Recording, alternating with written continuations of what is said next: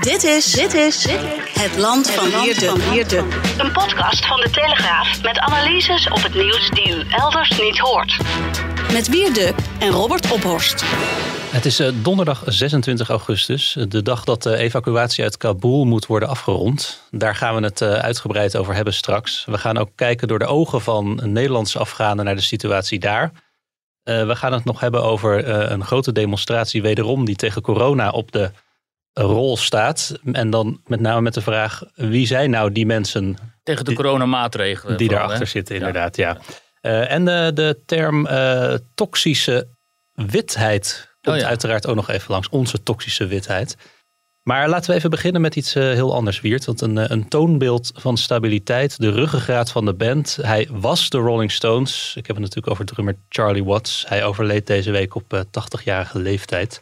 Precies. Horen de Stones ook tot de soundtrack van jouw leven? Nou, voor een deel wel. Voor in mijn jeugd uh, zeker. Hè, er was elk nieuw uh, album van de Rolling Stones was toch altijd wel... Uh, werd naar uitgekeken of keken we naar uit. En was uh, altijd wel weer een, een uh, lichte sensatie. Um, en het aardige van uh, Charlie Watts is natuurlijk hoe onspectaculair juist hij was. Hè? Uh, als drummer en als, uh, als echt de ruggengraat van, van die band.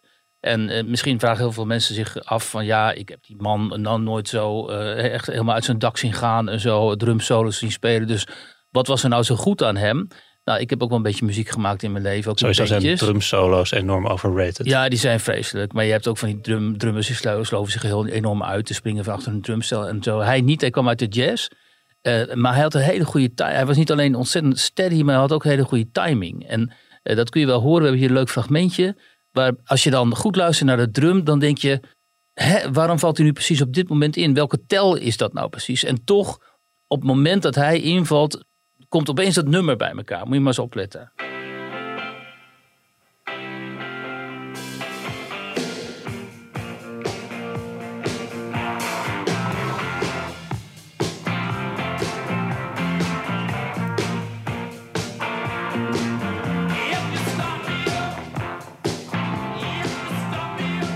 Ja, en verder doet hij dus niks. Gaat hij de hele tijd zo door. Dit fragment maar... kost, kost ons trouwens tienduizend euro. Dat gaat, gaat van jouw salaris af. Ja, dat moet je anders dan betalen. Ja, maar, um, maar goed, als mensen, mensen een beetje iets hebben met muziek of zelf ja. muziek hebben gespeeld. Die zullen waarschijnlijk horen, uh, begrijpen van hey, het moment van invallen. En hoe opeens dan alles, die gitaren en zo en de bas en de zang ook bij elkaar komt. Nou ja, dat was volgens mij dus typisch uh, Charlie Watts. Dus het is een groot verlies. Hij was weliswaar al, al tachtig en... Maar ja, toch is het een schok, omdat je weet dat hè, uiteindelijk ook die uh, mannen van de Rolling Stones zullen komen te overlijden. Ja. Puur al uit ouderdom. Maar als het dan toch gebeurt, is dat dan toch heel, uh, dan heeft het toch iets heel droevigs. Ja. Laten we het hebben over uh, Afghanistan en Kabul. Want de, de, de poorten van de luchthaven zijn uh, inmiddels gesloten. En de Amerikanen hebben andere landen met klem verzocht om hun evacuatieoperaties af te ronden. En dat, dat doen wij dan gewoon als Nederland, want we hebben geen keus. Ja. Um, het is onduidelijk hoeveel mensen er nu nog zitten. Volgens demissionair minister Kaag van BuZa gaat het om een groot aantal Nederlanders en hun gezinnen. Er zijn zo'n vijftienhonderd mensen vanuit Afghanistan hierheen gehaald. Al is het beeld nog diffuus en onduidelijk. Zijn we toch te laat begonnen?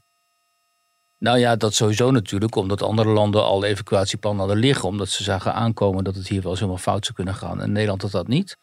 Uh, dus ze zijn sowieso te laat begonnen. Maar um, hè, en nu speelt zich daar een tragedie af. En je zou hopen dat alle mensen die, vooral de mensen die uh, met de Nederlanders hebben samengewerkt. En die hun leven eigenlijk in de waagschaal hebben gesteld om met ons, uh, hè, met de coalitietroepen, landen uh, samen te werken, dat die in ieder geval naar het westen kunnen worden gehaald en, uh, en uh, he, uit, daar, uit die Taliban-terreur uh, kunnen worden uh, geëvacueerd. Uh, maar goed, het hele, uh, los van uh, die uh, falende uh, logistiek waar we het al eerder over hebben gehad, valt natuurlijk iets anders heel erg op, namelijk dat er honderden Nederlanders uh, kennelijk in deze zomerperiode in Afghanistan zijn geweest en nog zijn, mm-hmm. ondanks een negatief reisadvies, ondanks alle dreiging van geweld. Um, en dat zou toch eens goed moeten worden onderzocht van, ja, wie zijn deze mensen dan precies? En hoe komen ze daar precies terecht. Want uh, hun aanwezigheid daar, en misschien wel lang, lang, nou, langdurige aanwezigheid, misschien wel weken of maanden en zo, dat roept natuurlijk allerlei vragen op. Want dit gaat natuurlijk voor een groot deel over genaturaliseerde Afghaanse vluchtelingen. He, dat, dat, dat, dat staat bij, buiten kijf. Uh, die, hebben dus, die zijn dus ooit gevlucht, waarschijnlijk om, misschien ten tijde van uh, de Taliban, maar misschien ook wel, dat weet ik niet. Uh, dat zou je moeten worden uitzoeken. Uh, tijdens de westerse aanwezigheid uh, daar. En je zou toch denken dat mensen die op de vlucht slaan, politieke vluchtelingen of oorlogsvluchtelingen, ja, dat die nou niet staan te dringen bij, de, bij de, uh, onze westerse gates op de vlucht, vluchthavens om weer terug te keren naar dat land. En dan, hè, dan zullen ze ongetwijfeld zeggen, ja, maar we hebben daar nog familie die we kon, wilden bezoeken. En uh, het, is, het was rustiger, het, hè, lang. Er waren lang geen aanslagen, althans niet zulke grote aanslagen dat wij moesten vrezen voor ons leven. En je kunt ons natuurlijk niet verbieden om um, familie te bezoeken. Maar dit, bij heel veel Nederlanders um, doet dit natuurlijk de wenkbrauwen fronsen. Want in een tijd waarin we in Nederland te maken hebben met uh, woningnood, en omdat het gewoon, ja, die woningmarkt helemaal uh, dicht zit en de sociale, woning, uh, so- sociale woningen niet meer zijn te krijgen voor mensen die al jaren op een wachtlijst staan. En zij zien dat de- deze mensen uit dit soort landen uh, uh, wel dergelijke woningen krijgen. En dat waarschijnlijk nu weer uh, nieuwe vluchtelingen uit Afghanistan ook weer met prioriteit mogelijk woningen gaan krijgen. Ja, dat loopt natuurlijk allemaal scheef gezichtig op. En je moet altijd een onderscheid maken tussen uh, echte oorlogsvluchtelingen en politieke vluchtelingen die wij moeten beschermen, die wij onderdak dienen te bieden, en uh, economische vluchtelingen. Maar ja, omdat dat de laatste jaren zo enorm door elkaar heen is gaan lopen, omdat we elke week honderden mensen hier binnen komen wandelen, uh, die helemaal niet oorlogsvluchteling zijn, of uh, die, maar die gewoon hun geluk elders, hun geluk bij ons beproeven, is onder, bij heel veel Nederlanders, autochtone Nederlanders, natuurlijk de indruk ontstaan, ja, waarom moeten wij uh, daar eigenlijk voor opdraven? En dit is ook precies wat er in dat Harskamp gebeurde, hè, waar je die, uh, die, die, die reljongeren daar zag schreeuwen en doen, en hè, met allerlei hele onsmakeloze, nou ja, veel erger dan smakeloos, verwijzingen naar Auschwitz en zo. Uh, maar dat is zeg maar de, de, de voorpost, dat is wel een goede term, want voorpost is ook zo'n neonazi-club. Um, De voorpost van een sentiment uh, dat natuurlijk veel breder gedragen wordt. En dat is niet een sentiment dat per se racistisch is, of dat zulke, zulke vreselijke dingen scheelt als over Auschwitz. Maar wel van mensen die zich afvragen van, ja, um, is dit niet out of control? En uh, wij zitten, hè, en hoe kan het dat mensen zoals wij, vaak mensen die wat lager opgeleid zijn of wat lager in de uh, sociale hiërarchie staan, dat die vaak helemaal geen geld hebben bijvoorbeeld om op vakantie te gaan, al helemaal geen geld hebben om uh, uh, lange vliegreizen te maken. En die krijgen dan, die lezen dan dat uh, oorlogsvluchtelingen die de Nederlandse nationaliteit hebben gekregen, met hun gezin of hun familie op familiebezoek gaan in Afghanistan. En ook nog eens een keer tegen de regels in, althans tegen reisadviezen in en zo. God, een negatief reisadvies, niet vanwege de oproerende Taliban, maar vanwege corona. Vanwege corona ook, ja. Uh, maar joh, het is natuurlijk geen, geen veilig uh, gebied, zou je denken. Hè? Um, en als je een asiel, een ruimhartig asielbeleid, want ondanks alle, al het geschreeuw van links dat Nederland zo hardvochtig zou zijn, en dat Annie Broekers Krol, Knol en zo, dat het allemaal verschrikkelijke mensen zijn en zo. Uh, dat is natuurlijk allemaal niet zo. Nederland heeft nog altijd gewoon heel ruimhartig uh, asielbeleid. En als je dat op poten wil blijven houden, hè, als je dat niet wil ondermijnen, ja, dan zul je daarin uh, streng, mm-hmm. maar rechtvaardig moeten zijn. En als we alleen maar rechtvaardig zijn en niet streng, of we zijn streng bijvoorbeeld tegen de foute mensen, we zetten dan opeens heel symbolisch mensen uit of proberen we uit te zetten waarvan je zou denken van ja, Armeense kinderen of zo. Waarvan je zou denken, ja, Latino gewoon in Nederland. Het is natuurlijk ook wel ingewikkeld om, hè, dit, dit zijn misschien mensen die twintig jaar geleden of in de afgelopen twintig jaar naar Nederland zijn gevlucht. Om hen dan bij aankomst in Nederland te verbieden ooit nog terug te gaan. Nee, uh, nee dat, dat kan ook niet. En dat is, dat is een goede opmerking natuurlijk. Omdat ik heb zelf voor mijn uh, rubriek van deze week uh, Afghanen gesproken. Uh, die... naar Nederland zijn gekomen, ook uh, ooit op de vlucht voor de Taliban.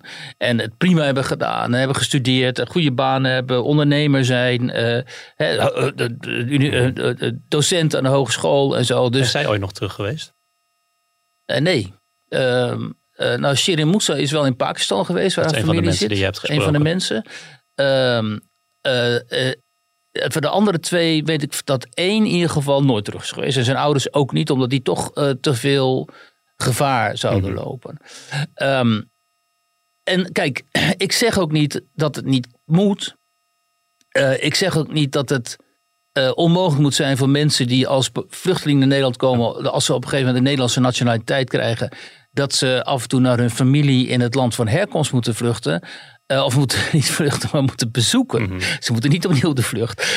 Maar dat het een... Dat het bij heel, ik begrijp dat dit bij heel veel mensen uh, nogal pertinente vragen oproept. En het gaat mij erom, die vragen, die moet je a- a- accepteren. Want die leven bij een breed ik, publiek. Ik en die moet je ook het, beantwoorden. Bij BuZa ook bekend was. Want men lijkt toch enigszins overvallen door de, de grote aantallen die daar geëvacueerd uh, moesten en moeten worden. Ja, minister Kaag heeft inderdaad gezegd van nou wij, wij wisten niet hè, dat om dit soort aantallen ging. Ank Bijsterveld van Defensie heeft dat nog eens een keer herhaald. Ik weet niet wie van de twee dit het eerste zei. Uh, en het gevaar is natuurlijk dat je um, uh, dat, dat dit in een in dat, dat mensen gaan denken ja maar dit is dus een patroon. Omdat al heel lang doen natuurlijk de verhalen de ronde over vluchtelingen uit Somalië en Eritrea die ook gewoon op vakantie gaan in hun land van herkomst. Hè? Terwijl ze vaak in Nederland bijvoorbeeld een uitkering uh, hebben. Hè? Want als je kijkt naar die statistieken, iets van meer dan zeventig procent van mensen uit uh, dat soort landen, uit Somalië, Eritrea, mm-hmm. die zitten in een, in een uitkering. Ook heel veel uh, Syriërs en Afghanen, hè, van wie wij vaak denken, ja, maar dat, die zijn hoog opgeleid en die, die redden het wel en zo op de arbeidsmarkt. Ook daarvan blijkt, als je nou gaat kijken wat zijn nou de feiten, dat die vaak uh, het helemaal niet zo goed doen op die arbeidsmarkt. Ja. Dat maar een klein gedeelte daarvan uh, werkt en dat een heel groot deel werkloos is. Ja, en hoe groot is het absorptievermogen van jouw samenleving in een tijd waarin we door die uh, coronacrisis sowieso al eh, met uh, nogal uh, heet gebakerd zijn ook vaak. En in een tijd waarin de, die enorme woningcrisis uh, bestaat, waardoor heel veel kinderen van ouders. Ouders hebben kinderen en die kinderen willen dan graag een woning. En die komen niet meer in aanmerking voor sociale huurwoning. Hoe lang ze ook staan ingeschreven, maakt vaak helemaal niet meer uit. En ze kunnen op de particuliere markt ook al helemaal geen, sociale, geen huurwoning meer vinden. Omdat ze dat niet kunnen betalen. En dan zien deze mensen dat we weer vluchtelingen gaan opnemen die weer in die sociale huurwoningen gaan terecht gaan komen. Nu gaan mensen zeggen, nee, dat is helemaal niet zo. Want er zitten in de A Z C's tegenwoordig heel veel statushouders die eigenlijk zouden moeten doorstromen, maar die kunnen niet doorstromen omdat er geen woningen zijn. Ja. Nou, dat is precies dus ook deel van het probleem. He, de A Z C's zitten tegenwoordig voor een deel vol met mensen die, in, die, niet eens, die ook al geen woning ja. kunnen. Nee, maar dat, dat probleem dat uh, dient zich nu weer levensgroot aan. Hè? Het Rijk heeft ook al opgeroepen aan, aan, alle, aan alle gemeenten om locaties te realiseren, omdat, uh, omdat ja. het C O A gewoon aan zijn max al zit. Ja, en dan denk je, oké, okay, en, en, en die omringende landen dan, opvangen in de regio. Dan wordt er gezegd, ja, maar er zitten al in Iran en Pakistan zitten al honderdduizenden. Hè? Um, er wordt vaak vergeten dat de, die mensen vaak naar uh, etnische Uh, in de groepen terechtkomen die, uh, d- d- waar zij etnisch toe behoren. Bijvoorbeeld, uh, dat heb ik ook in mijn pagina deze week, de Hazara gemeenschap uit Afghanistan, die is voor een groot deel uitgeweken naar uh, Pakistan. En die hebben daar een nieuwe gemeenschap opgebouwd rond Quetta, die stad. Uh, en daar, dat is gewoon een Hazara-regio geworden eigenlijk. Heel veel uh, anderen trekken naar Iran, omdat ze uh, etnische banden hebben met, uh, uh, met uh, uh, groepen die daar leven. Uh, Tajiken zijn heel veel Tajiken in Afghanistan. Nou ja, je hebt Tajikistan alleen. Mm-hmm. Daar wordt gezegd, ja, die landen nemen al zoveel mensen op en ze zijn zo arm. Uh, ja, maar dan zou je toch denken, dan kun je toch met de Verenigde Naties of zo.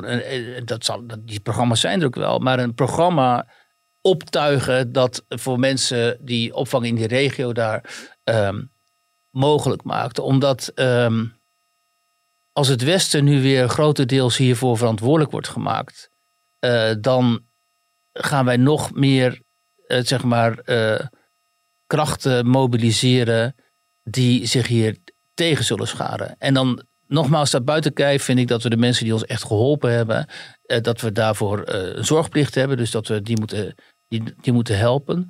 Uh, maar uh, je moet wel heel goed kijken, wie zijn dat dan precies? En bovendien, Um, Uh, zoals Theo Franke, de Belgische politicus die ook verantwoordelijk is geweest voor immigra- immigratie een tijd lang in, Bel- in Vlaanderen.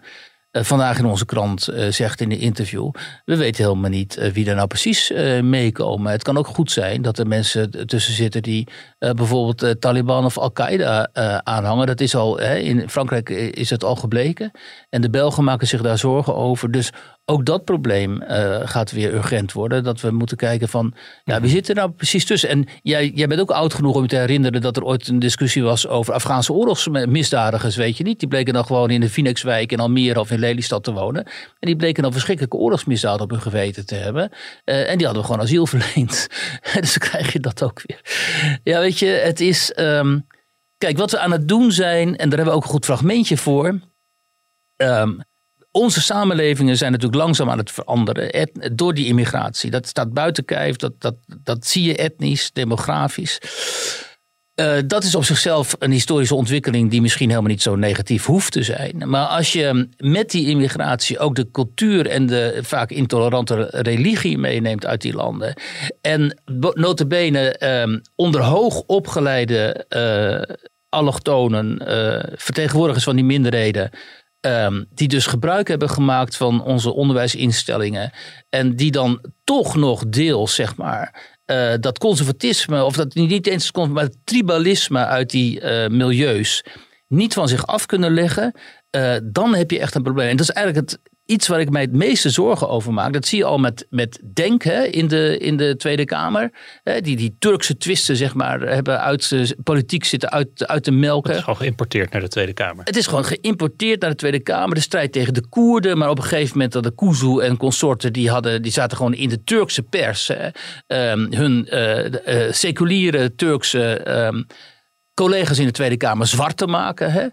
Um, nou, je hebt natuurlijk de, die mevrouw in de fractie van uh, GroenLinks... die banden heeft met de moslimbroeders... van wie je niet weet, ja, waar is haar loyaliteit nu? Hè? Precies, dat weten we gewoon niet.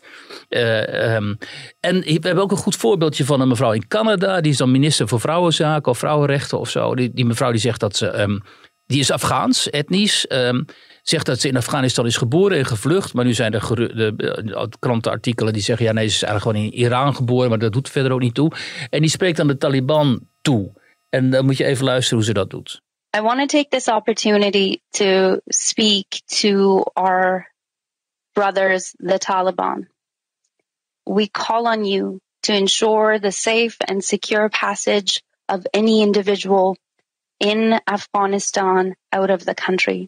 Ja, kijk. Onze broeders van de Taliban. Onze broeders de, de Taliban. Nou ja, niet eens, dat is niet eens de bondgenoten. Maar zij spreekt dus in het jargon van uh, de Afghanen. Dus zij spreekt die Afghanen, die Taliban, spreekt ze rechtstreeks aan... Uh, uh, uh, zeg maar binnen de context, ja, van de politieke cultuur. Die ze doet ook een beroep op, op hen om, om Canadezen uh, het land uit, nee, te laten. Nee, dat snap ik allemaal. Dat, het, ze heeft een strategie. Die strategie is om die Taliban te in masseren, te masseren zodat zij die... Maar, maar daar gaat het niet om. Je, zij spreekt vertegenwoordigers van een terreurorganisatie, hè, uh, de Taliban, aan met Brothers Taliban. En dat doet zij omdat zij binnen die cultuur waar zij vandaan komt dat gewend is. Zij is vrouw, zij is een man. Je gedraagt je, ook al zijn het grote schurken, toch nog enigszins respectvol. Want die mannen staan hoger in de hiërarchie. Je bent allemaal deel van een bepaalde uh, etnische groep. Misschien is hij ook wat Pashtun, zoals die uh, Taliban dat er in meerderheid uh, zijn. Dus ook al is het in principe dus jouw, uh, uh, in de ogen van het Westen, jouw ergste vijand, namelijk de terrorist, de terreurorganisatie die jouw samenleving, jouw beschaving wil vernietigen, want dat is de Taliban, net als Al-Qaeda en I S. Omdat zij die achtergrond heeft en opgegroeid is in die cultuur, spreekt zij over My Brothers Taliban. En ze denkt dat ze daarmee heel slim is door, zeg maar, die Taliban aan te spreken in hun taal. Maar wat ze dus juist eigenlijk doet hier is het importeren van die politieke cultuur uit die regio naar onze democratische liberale rechtsstaat. En dat is dus hartstikke fout.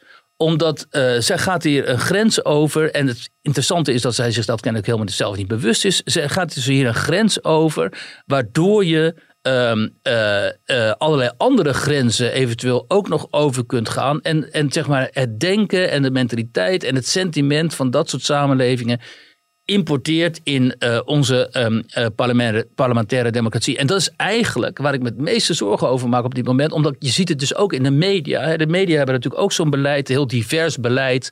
Om uh, meisjes met hoofddoekje... Uh, Uh, andere allochtonen, mensen van kleur zoals het heet, aan te nemen en verantwoordelijke functies te geven op redacties. En wat zie je dan bijvoorbeeld, zo zag ik laatst, een Turkse, Nederlandse uh, mevrouw die dan een, uh, iets retweet, die dan een, een, een, een tekst retweet die totaal anti-westers is. In die tekst stond van uh, dit is uh, wat je krijgt uh, na twintig jaar uh, onderdrukking, uh, terreur en geweld. En daarmee doelde ze dus op die westerse aanwezigheid in uh, Afghanistan. Wat geen twintig jaar onderdrukking en geweld is geweest. Uh, integendeel, het Westen probeerde daar uh, op allerlei manieren om de zaak te pacificeren. Wat hopeloos mislukt is.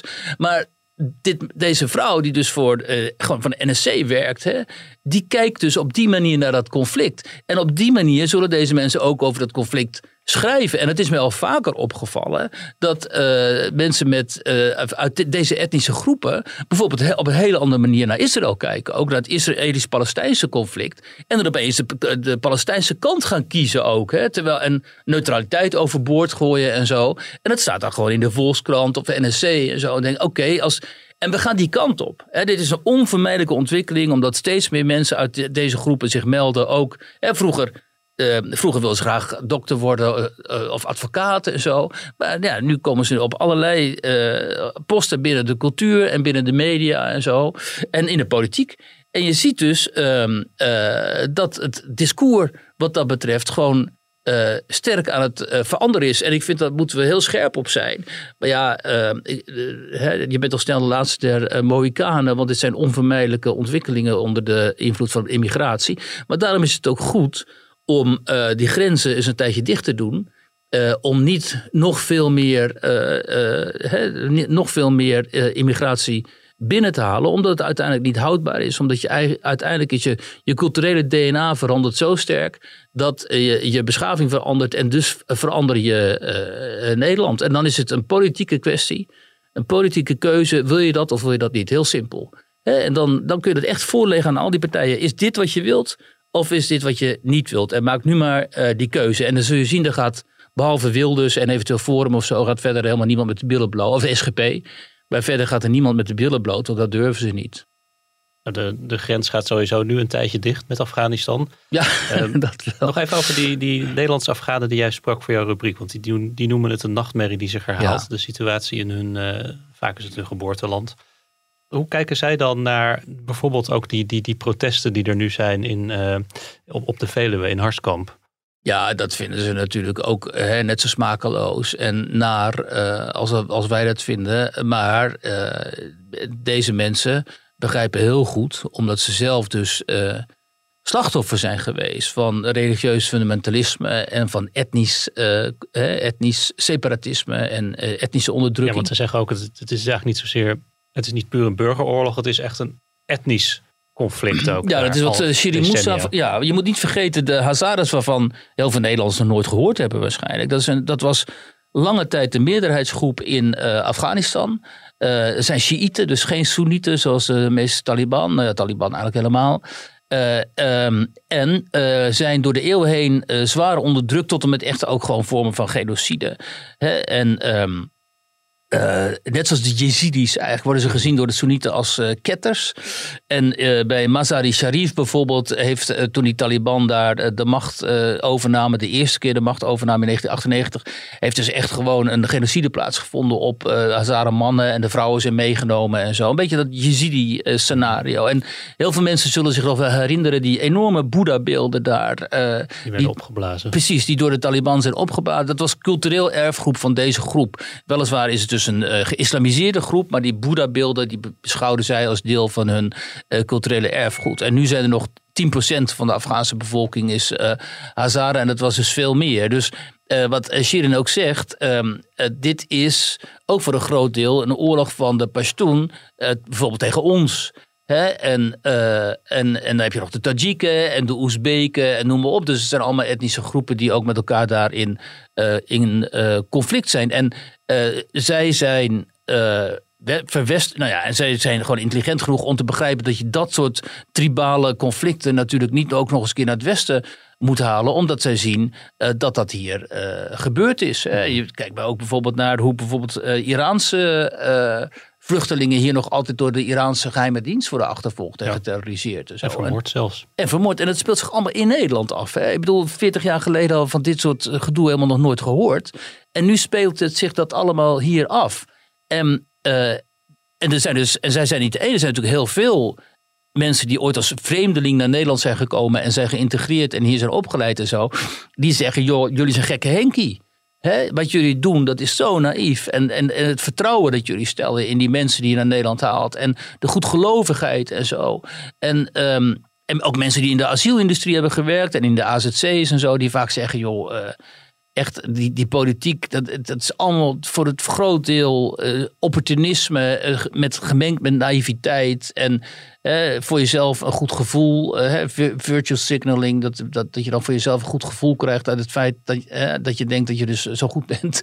Uh, en je scheept gewoon grote delen van de bevolking, met name in die oude wijken en zo, die scheep je gewoon op met, uh, met hele grote problemen. En dat is wat die mensen die ik geïnterviewd heb uh, heel goed begrijpen, omdat ze dat gewoon... Gewoon zien en vanuit hun eigen verleden herkennen ook natuurlijk. En ze krijgen bovendien uh, zelf uh, nog altijd mee te maken. Iemand als Shirin Musa, die uh, mensenrechtenactiviste is.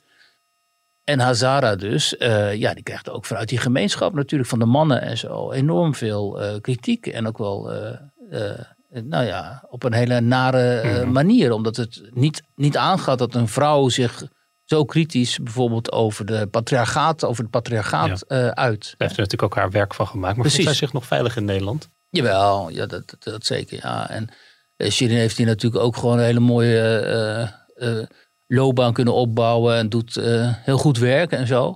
Uh, dus ik denk dat, dat zij, een van die jongens ook die ik interviewde, die zei van ja joh, wij zijn ontzettend uh, goed opgevangen in Nederland. En we hebben nooit te maken gehad met racisme überhaupt. Hoogstens met vragen, ja, waar kom je vandaan? Dat mensen nieuwsgierig zijn. Uh, maar hij zegt, ja, Nederland is natuurlijk gewoon het beste land eigenlijk. Het zijn ook eigenlijk de twee leven. uitersten die je, die je deze week zag. Hè? Terwijl in Harskamp de autobanden in de fik gingen... Werd, ja. uh, werd, werd in het Groningse Zoutkamp... waren de kinderkleertjes en de maxi-cozies niet aan te slepen. Ja, dat is dan ook... ook dat, maar dat is, weet je, dat is... Beide is dat kant van, een, van dezelfde medaille... Die ik, waar ik niet zo van houd eigenlijk. Dat is dat enorm... dat.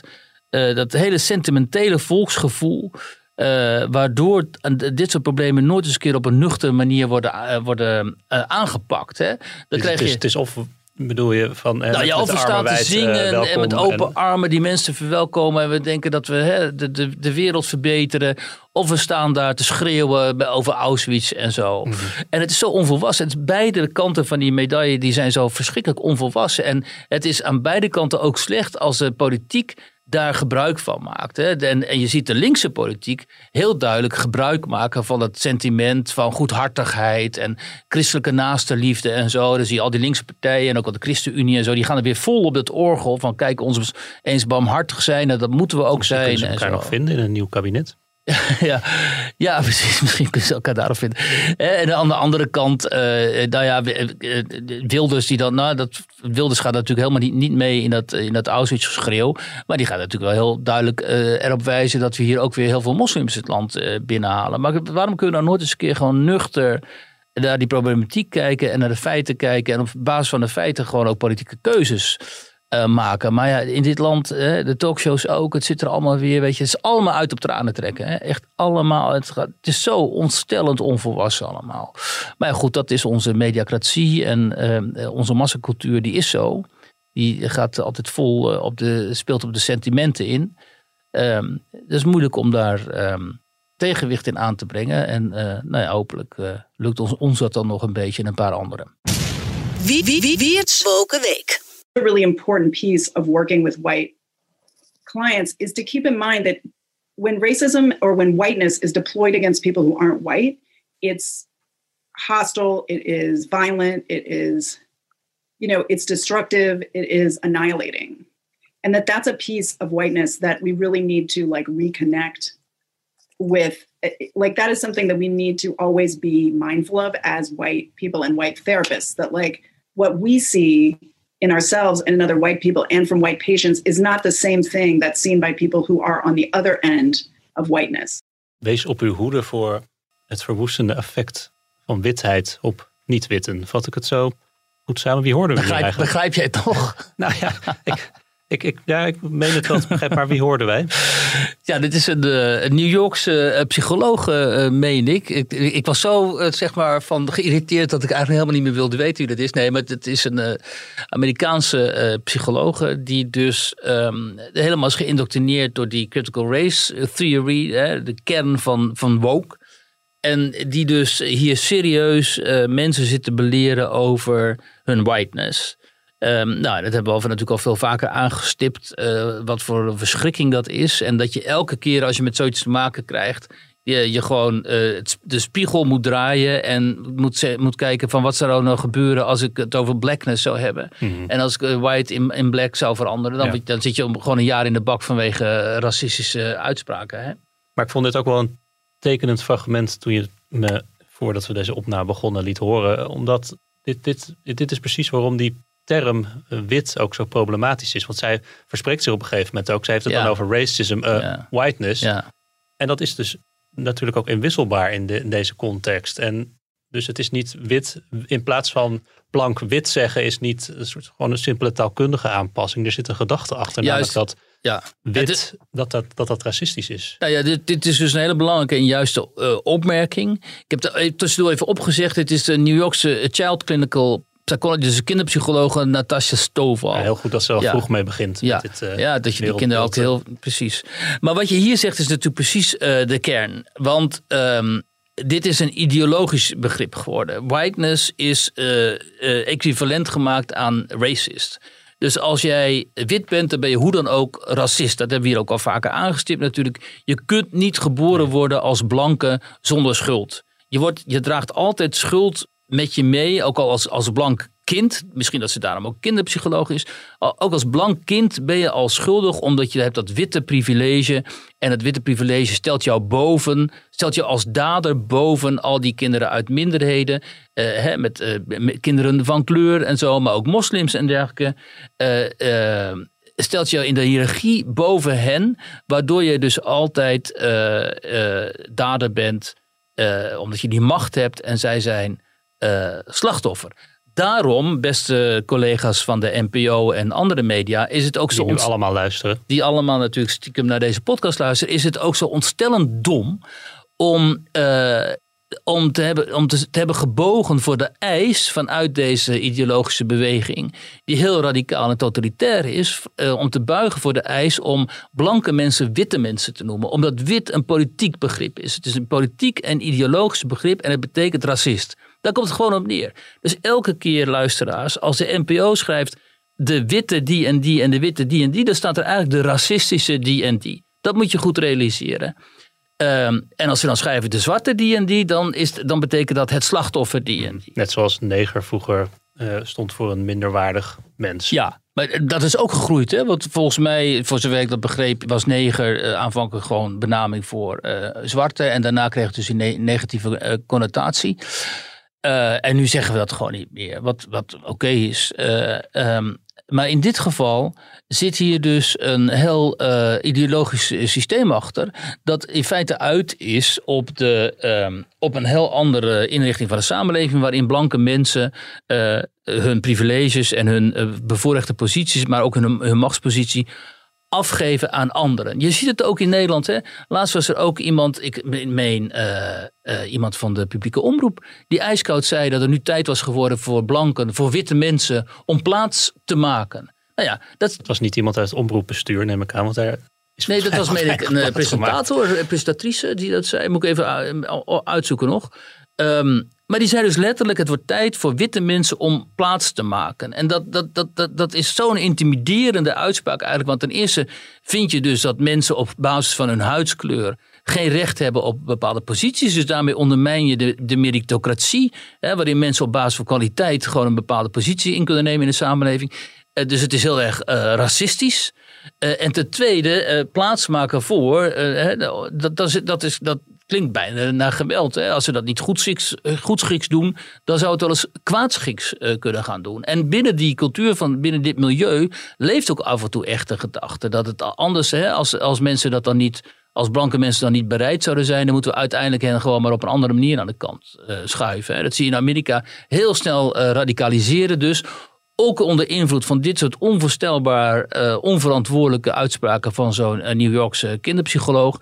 Die alleen maar voeding ja. geeft natuurlijk nou aan dit soort gedachten. Amerika ja. ook wel een langere geschiedenis daarmee natuurlijk. Hè. Je had, je had vroeger bijvoorbeeld de Black Panthers ja. die met, als het niet goed schiks kon, dan kwaadschiks de emancipatie probeerde af te dingen. Ja, natuurlijk. En dat hebben we hier ook al vaker gezegd. De hele slavernijgeschiedenis is daar heel anders en zo. En dat heeft een hele andere culturele en historische context.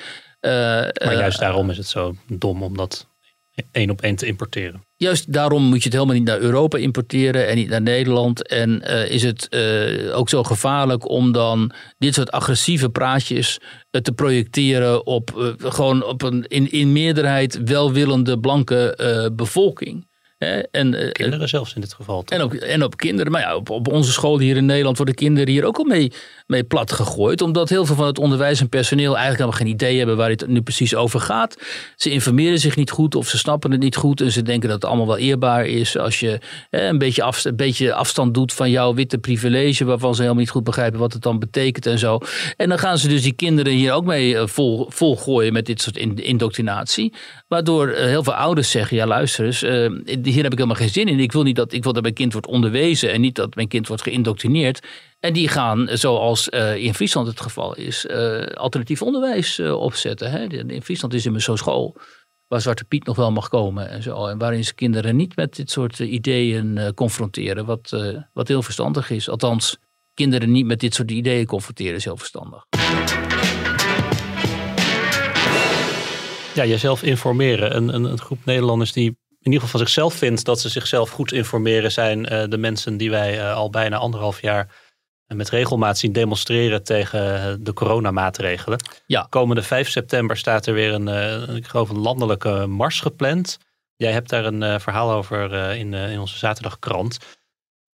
Met de vraag, ja, wie, wie, wie zijn nou die mensen? Ja, ja. Ze hebben een website en ze hebben daar ook een tune bij. Die hebben we ook nog even hier uh, ter plekke, geloof ik.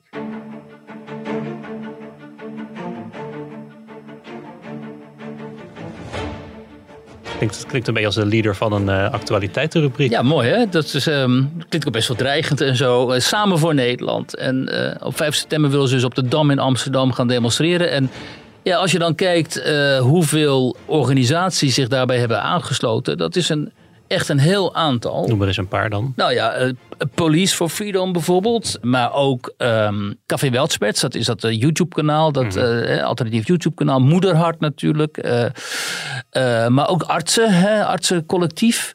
Uh, ik zit nu even te, te, te scrollen hier hoor. Um, Verzet Westland, Wij de Ouders, um, ja, Watchdogs, Disinfection, uh, noem maar op. Het is Hart en Vrouw, uh, Forumland, dus Forum voor Democratie.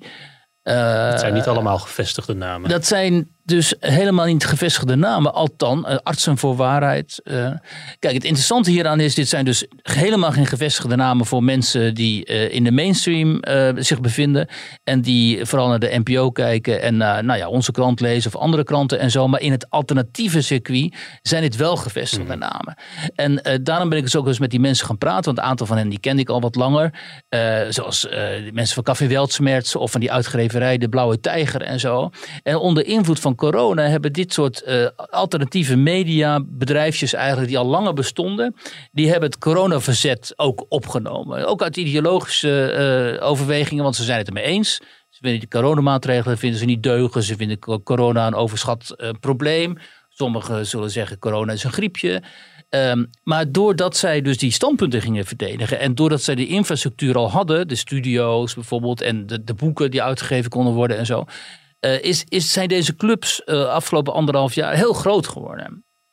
Uh, en bij hen hebben zich heel veel mensen aangesloten die dachten, ja, waar kunnen wij nog enigszins andere informatie krijgen dan in die mainstream media? Oh, dat mm. is hier. Dus bij Weltschmerz of de Blauwe Tijger of Black Box van Flavio Pasquino of die Jorn Luca en zo. Hè. En, en, en die kanalen zijn heel, heel snel gegroeid. Nou ja, Willem Engel natuurlijk. Maar die kanalen zijn heel snel gegroeid. En je kunt nu eigenlijk wel zeggen, Uh, maar ik kan zelf die vraag natuurlijk niet beantwoorden, want ik ben journalist. Maar dat heb ik gevraagd aan uh, een cultuurfilosoof, Is hier nou eigenlijk sprake van een echt een, een al zeg maar uh, zelfstandige tegenbeweging? Dus van een soort van vorm van volksverzet. En zo langzamerhand lijkt het erop dat dat inderdaad wel het geval is. Omdat zo enorm veel mensen zich aansluiten. En uh, dat zijn niet allemaal extremisten. Hoewel je hebt ook links en rechts uh, radicalen die zich daarbij aansluiten. Maar vooral ook heel veel gewoon ouders die zich zorgen maken om hun kinderen. Die niet willen dat hun kinderen gevaccineerd worden. Die niet willen dat hun kinderen met een mondmasker naar school moeten. Uh, volwassen mensen die zeggen, luister, ik vertrouw die vaccins niet. Ik, alle andere vaccins heb ik ooit genomen. Maar ja, deze mRNA-vaccins, ik vind dat, dat, dat zijn experimentele vaccins, toch die wil ik niet. En wat ze dan doen is, en dat, daarin hebben ze gelijk, ze zeggen, luister eens even, ik heb het volste recht om een, een, een vaccin dat nog in de experimentele fase is te weigeren. Maar doe ik dat, dan ga jij, beschuldigd van mij, maar ook andere collega's en zo, ga jij zeggen dat ik een wappie ben. Uh, terwijl dat is gewoon mijn burgerrecht. En jij mag het vaccin vertrouwen, ik doe het niet. En ik, ik wil dan niet als gevolg daarvan bijvoorbeeld mijn baan verliezen of uh, in de hoek van radicaal rechts terechtkomen. Terwijl een aantal mensen die ik sprak al degelijk hun baan kwijt zijn geraakt. Omdat ze zich en actief uitspreken op sociale media en op internet. En omdat die werkgevers zeggen, ja, maar ik, ik leid reputatieschade door jou. Maar om, om wat voor werkgevers gaat het dan? Wat voor banen? Nou, een, van één man mag ik het vertellen. Die is dus uh, uh, consultant bij bedrijven. En die had uh, net zijn grootste uh, of, een aantal opdrachtgevers had hij afgezegd. Omdat hij bij één grote opdrachtgever uh, zou gaan werken komen dit paar jaar. Uh, vooral uh, voor hem. Mm. En die, deze man uh, die zet zich ook uh, spreekt zich actief uit op sociale media. Ook op LinkedIn en zo, weet je, dat soort kanalen. Wat meer een zakelijk kanaal is. En toen heeft die opdrachtgever gezegd, ja, maar hier kan ik niet in meegaan. Want op deze manier loop ik via jouw reputatieschade op. Uh, dus die zijn, hebben zeg maar afscheid van elkaar genomen. Die man had natuurlijk ook kunnen zeggen van, ja, ik hou me, Ed Korte K zit die trouwens. Die had ook kunnen zeggen, uh, ik, uh, oké. Okay, Ik neem, hè, ik doe het vanaf nu rustiger aan op Twitter en, en LinkedIn en zo. Maar hij is principieel, heeft gezegd, nee, ik vind het zo belangrijk. Dit gaat om de toekomst van het land en de toekomst van mijn kinderen. Dus ik wil me hierover blijven kunnen uitspreken. Dus uh, accepteer ik dat ik daarmee deze opdrachten ja. verlies. En ook een mevrouw in het onderwijs, wiens naam ik niet kan noemen. Maar die echt door uh, haar collega's en door de leiding is gezegd, ja, als jij niet laat vaccineren, dan uh, willen wij gewoon niet meer dat jij, uh, dat jij uh, bij ons op school komt. Mm-hmm. Maar wat, wat, wat, wat willen zij verder dan? Want dit is natuurlijk best wel breed. Van ja, ik wil niet uh, in een bepaalde hoek worden gedrukt. Ik wil niet als ik mij uitspreek door een opdrachtgever daarop aangesproken kunnen worden of mijn klus verliezen. Nou, ik denk dat ze in eerste instantie willen laten horen dat dit, uh, dat dit standpunt bestaat. En dat zij willen doordringen tot de politiek dat en de doen media. Dat natuurlijk eigenlijk als bijna sinds het begin van de coronacrisis. Ja, maar dat ze ook uh, serieus worden genomen. Dus dat ze niet de hele tijd worden afgeschilderd als halve radicalen of, uh, of uh, uh, mensen die helemaal de weg kwijt zijn. Maar dat ze willen laten zien dat ook een deel van, een groot deel van hen gewoon uh, uh, op, oprechte en ook begrijpelijke mm. zorgen heeft. Hè? Los van mensen die gewoon bleekwater drinken en zo. En die denken dat ze daarmee de aerosolen in hun maag uh, uh, laten uh, vernietigen. Want die zijn niet er ook. Dan?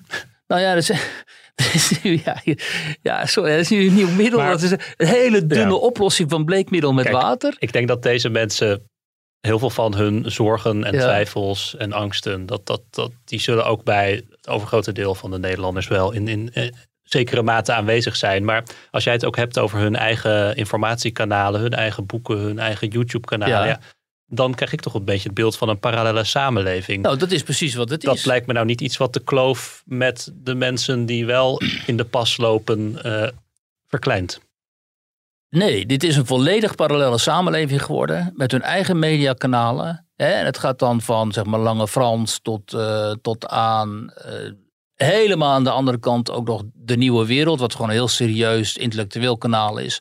Maar waarin ook uh, kritische stemmen aan het woord komen. Maar die verder niks met, met de gekte en de waanzin te maken willen hebben. Maar die ook wel degelijk deel zijn van het alternatieve uh, circuit.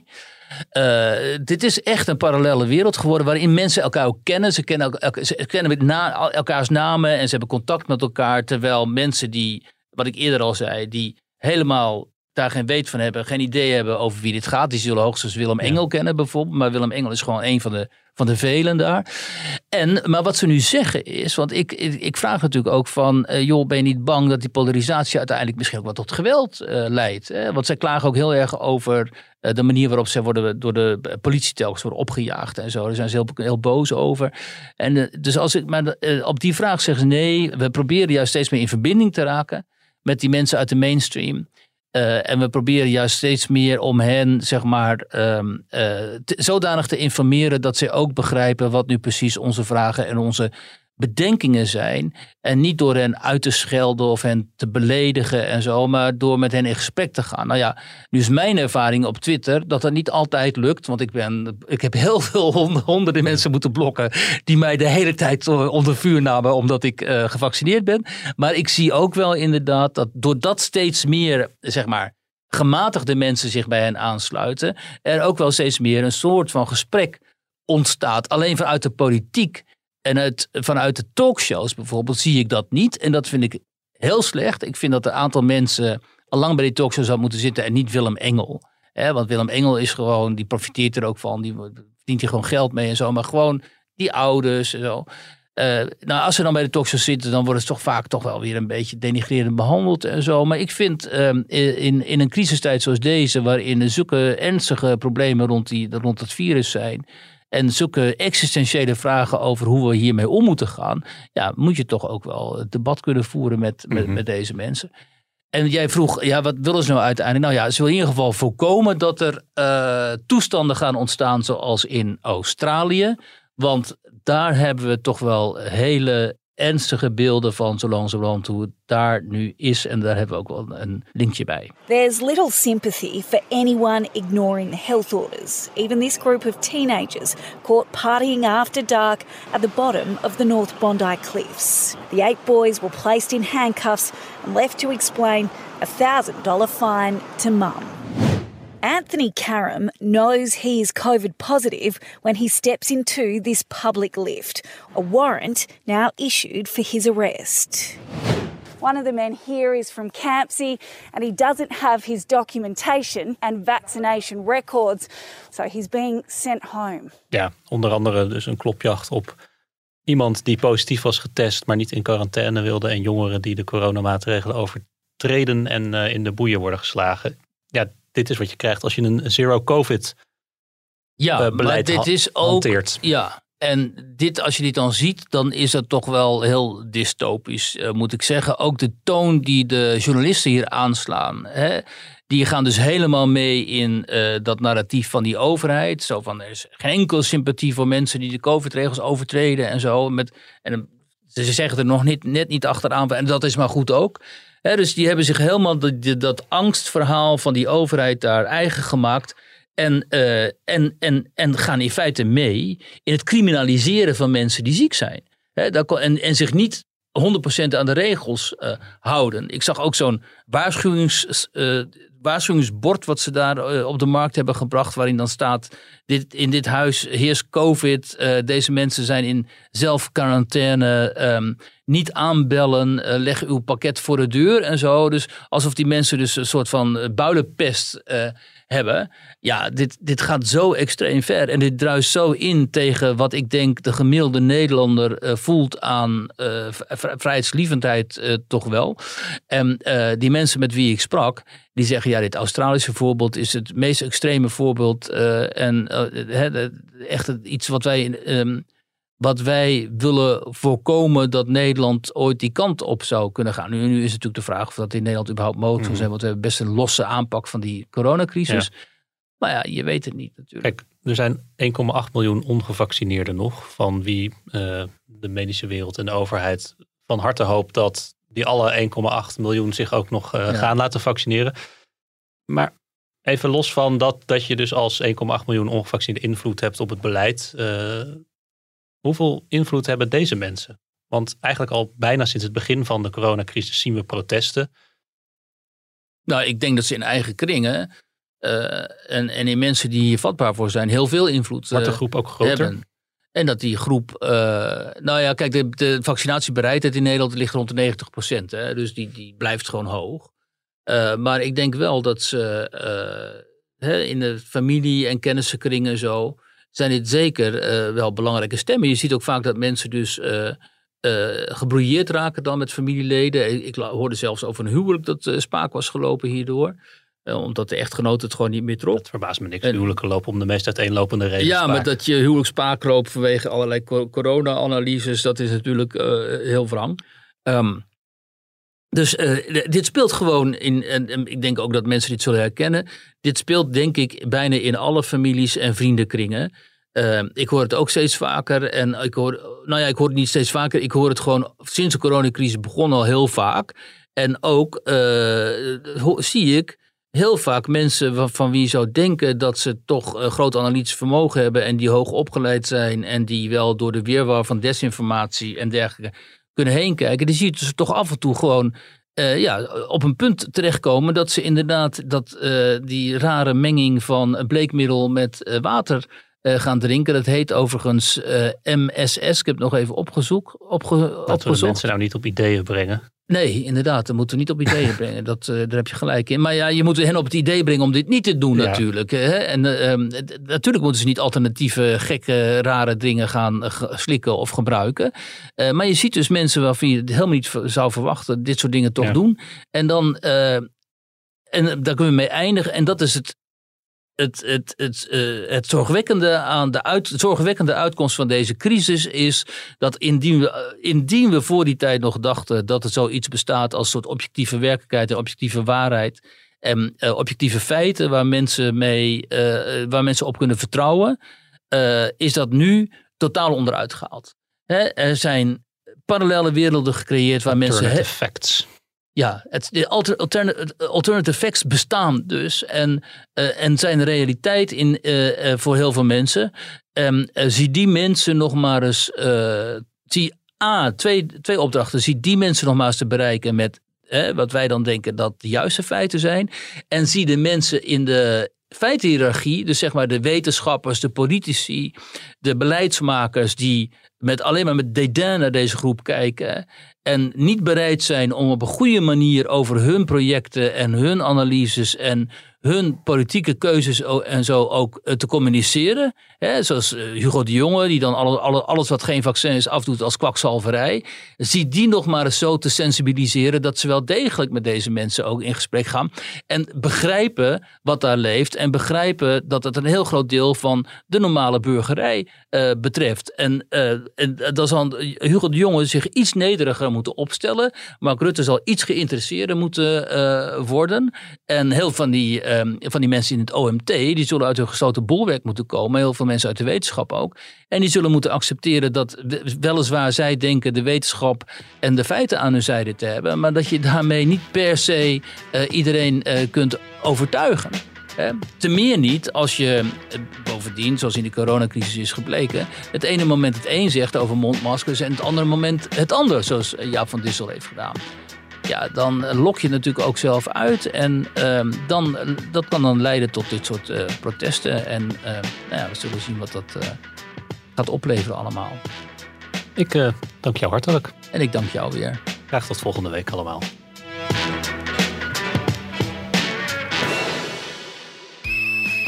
Meer podcasts luisteren? Probeer dan ook eens de voetbalpodcast Kick-Off van De Telegraaf.